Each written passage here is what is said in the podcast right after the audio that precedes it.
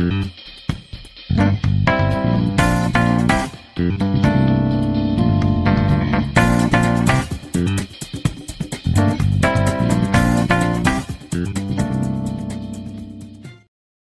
back, everyone.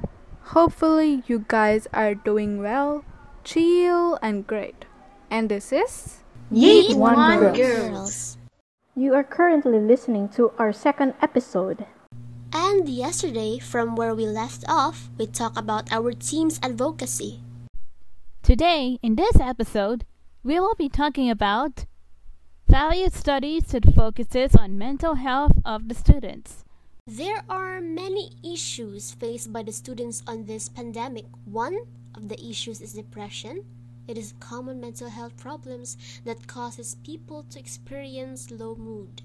Indeed, their parents are also helping their children in their online classes, and this also leads to disturbing their lifestyle.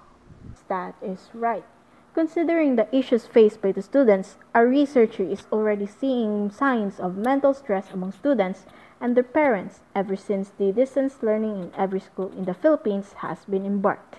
We Valley L stated that there's been a lot of consultations, not only from students, but also from parents going through rough times, especially those who work from home.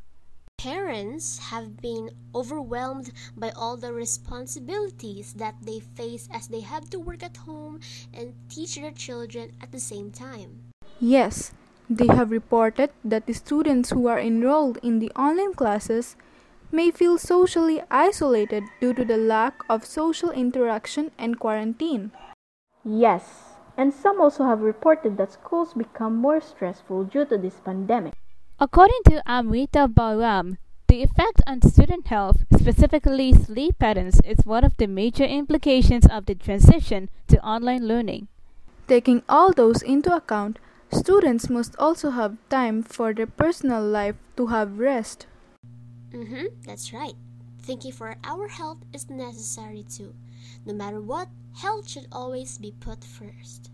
So, to sum it all up, students have been affected the most and have been mostly the one having a hard time adjusting with the new normal, not just mentally but also emotionally affected.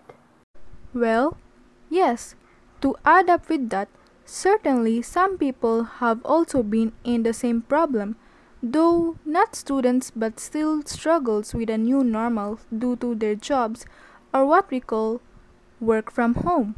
And with school or work online, it's very common to easily procrastinate and not do work on time. Exactly. We all know that students sometimes or mostly procrastinate because of many activities and assignments given by the school. Yeah, let's just try to think if schools will minimize the giving of many activities. Maybe then some students won't procrastinate. Let's hope so.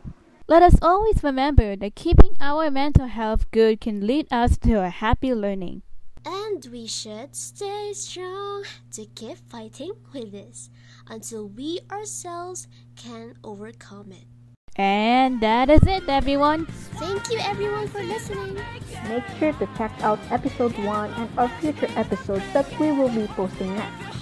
And as always, stay safe, stay healthy, and stay hydrated.